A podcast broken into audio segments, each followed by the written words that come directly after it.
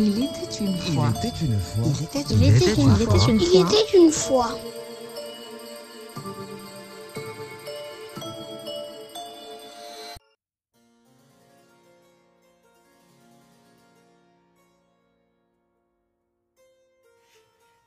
Il y a longtemps vivait un empereur qui aimait plus que tout les habits neufs. Il dépensait tout son argent pour être bien habillé. Il ne se souciait pas de ses soldats, ni du théâtre, ni même de ses promenades dans les bois, si ce n'était pour faire la démonstration de ses vêtements neufs.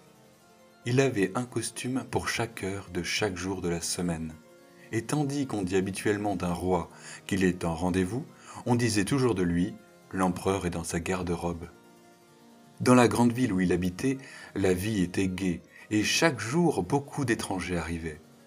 Un jour arrivèrent deux escrocs qui affirmèrent être tisserands et être capables de tisser le plus beau vêtement que l'on pût imaginer. Non seulement les couleurs et le motif seraient exceptionnellement beaux, mais ils posséderaient l'étonnante propriété d'être invisibles aux yeux de ceux qui ne convenaient pas à leur fonction ou qui étaient simplement idiots. Ce seraient des vêtements précieux, se dit l'empereur. Si j'en avais de pareils, je pourrais découvrir qui de mes sujets ne sied pas à ces fonctions et départager les intelligents des imbéciles. Je dois sur le champ me faire tisser cette étoffe. Il donna aux deux escrocs une avance sur leur travail, et ceux-ci se mirent à l'ouvrage. Ils installèrent deux métiers à tisser, mais ils firent semblant de travailler car il n'y avait absolument aucun fil sur le métier. Ils demandèrent la soie la plus fine et l'or le plus précieux, qu'ils prirent pour eux et restèrent sur leur métier vide jusqu'à bien tard dans la nuit. Je voudrais bien savoir où ils en sont de leur travail, se dit l'empereur. Mais il se sentait mal à l'aise à l'idée qu'elle soit invisible à ses yeux et qu'on le traitât d'idiot. Alors il préféra envoyer quelqu'un d'autre pour voir comment cela se déroulait. Chacun dans la ville connaissait les qualités exceptionnelles de l'étoffe, et tous étaient avides de savoir si leurs voisins étaient inaptes ou idiots. Je vais envoyer mon vieux et honnête ministre auprès des tisserands, se dit l'empereur. Il est le mieux à même de juger de l'allure de l'étoffe. Il est d'une grande intelligence, et personne ne fait mieux son travail que lui. Le vieux et bon ministre alla donc dans l'atelier où les deux escrocs étaient assis, travaillant sur leur métier vide. Que Dieu me garde, pensa le ministre en écarquillant les yeux, mais je ne vois rien du tout. Bien sûr, il se garda de le dire. Les deux escrocs l'invitèrent à s'approcher et lui demandèrent si ce n'était pas là, en effet, un joli motif et de magnifiques couleurs.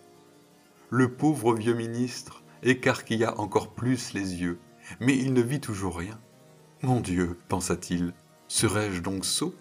Mais je ne l'aurais jamais cru. Ou alors je serais inapte à mon travail Oh non, non, non, non, non, il ne faut pas que je raconte que je ne peux pas voir l'étoffe. Eh bien, alors, qu'en dites-vous? demanda l'un des tisserands.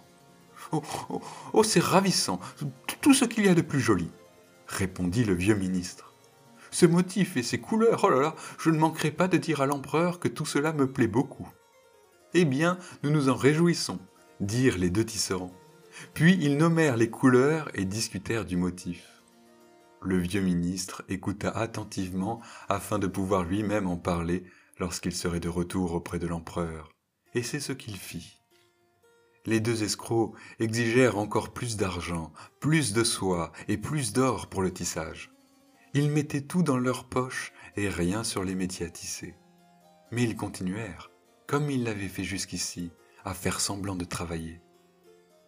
L'empereur envoya bientôt un autre honnête fonctionnaire pour voir où en était le travail et quand le vêtement serait prêt. Il arriva à cet homme ce qui était arrivé au ministre. Il regarda et regarda encore, mais comme il n'y avait rien sur le métier, il ne put rien voir.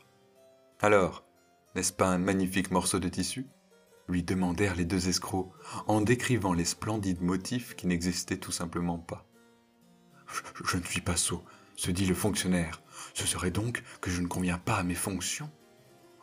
Mais ce serait plutôt étrange, mais je ne dois rien laisser paraître.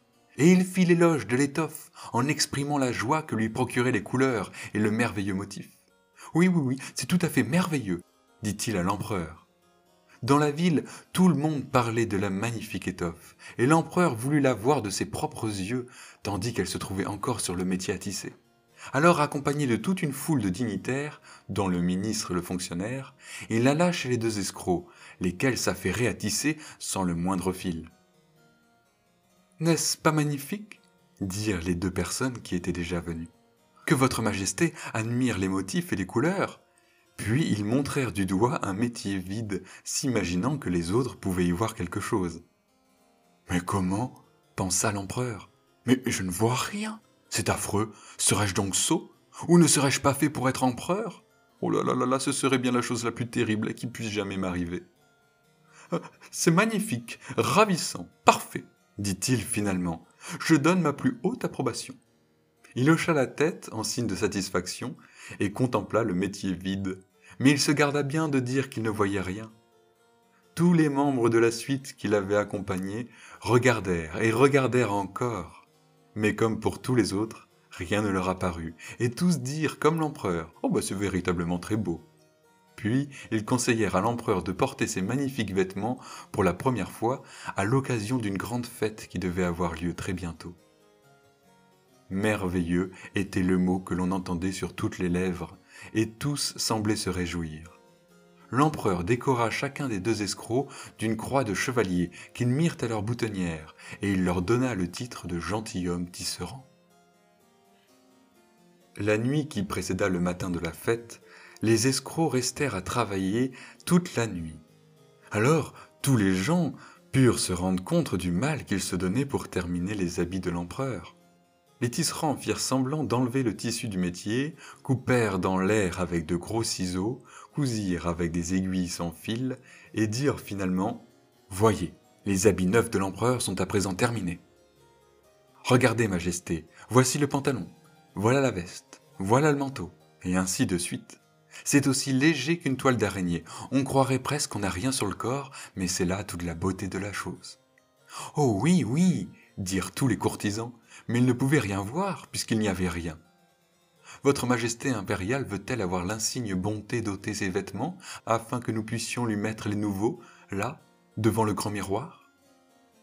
Alors l'empereur enleva tous ses beaux vêtements, et les escrocs firent comme s'ils lui enfilaient chacune des pièces du nouvel habit. L'empereur se tourna et se retourna devant le miroir. Dieu, mais comme cela vous va bien Quel dessin Quelle couleur s'exclamait tout le monde. Les invités sont arrivés, dit le maître des cérémonies. Eh bien c'est bon, je suis prêt, dit l'empereur se tournant encore une fois devant le miroir.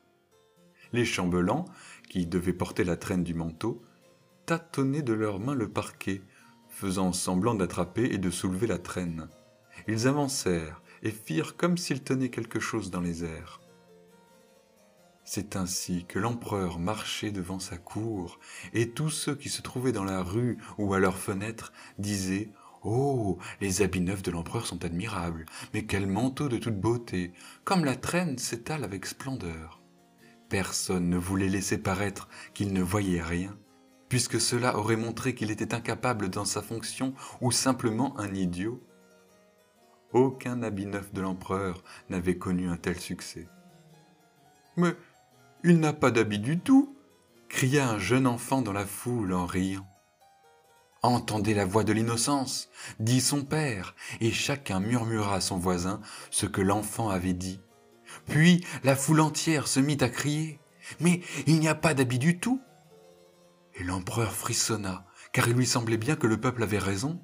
Mais il se dit, si j'avoue maintenant, on me traitera d'idiot. Je dois supporter ce mensonge jusqu'à la fin de la cérémonie et le cortège poursuivit sa route, et les chambellans continuèrent de porter la traîne.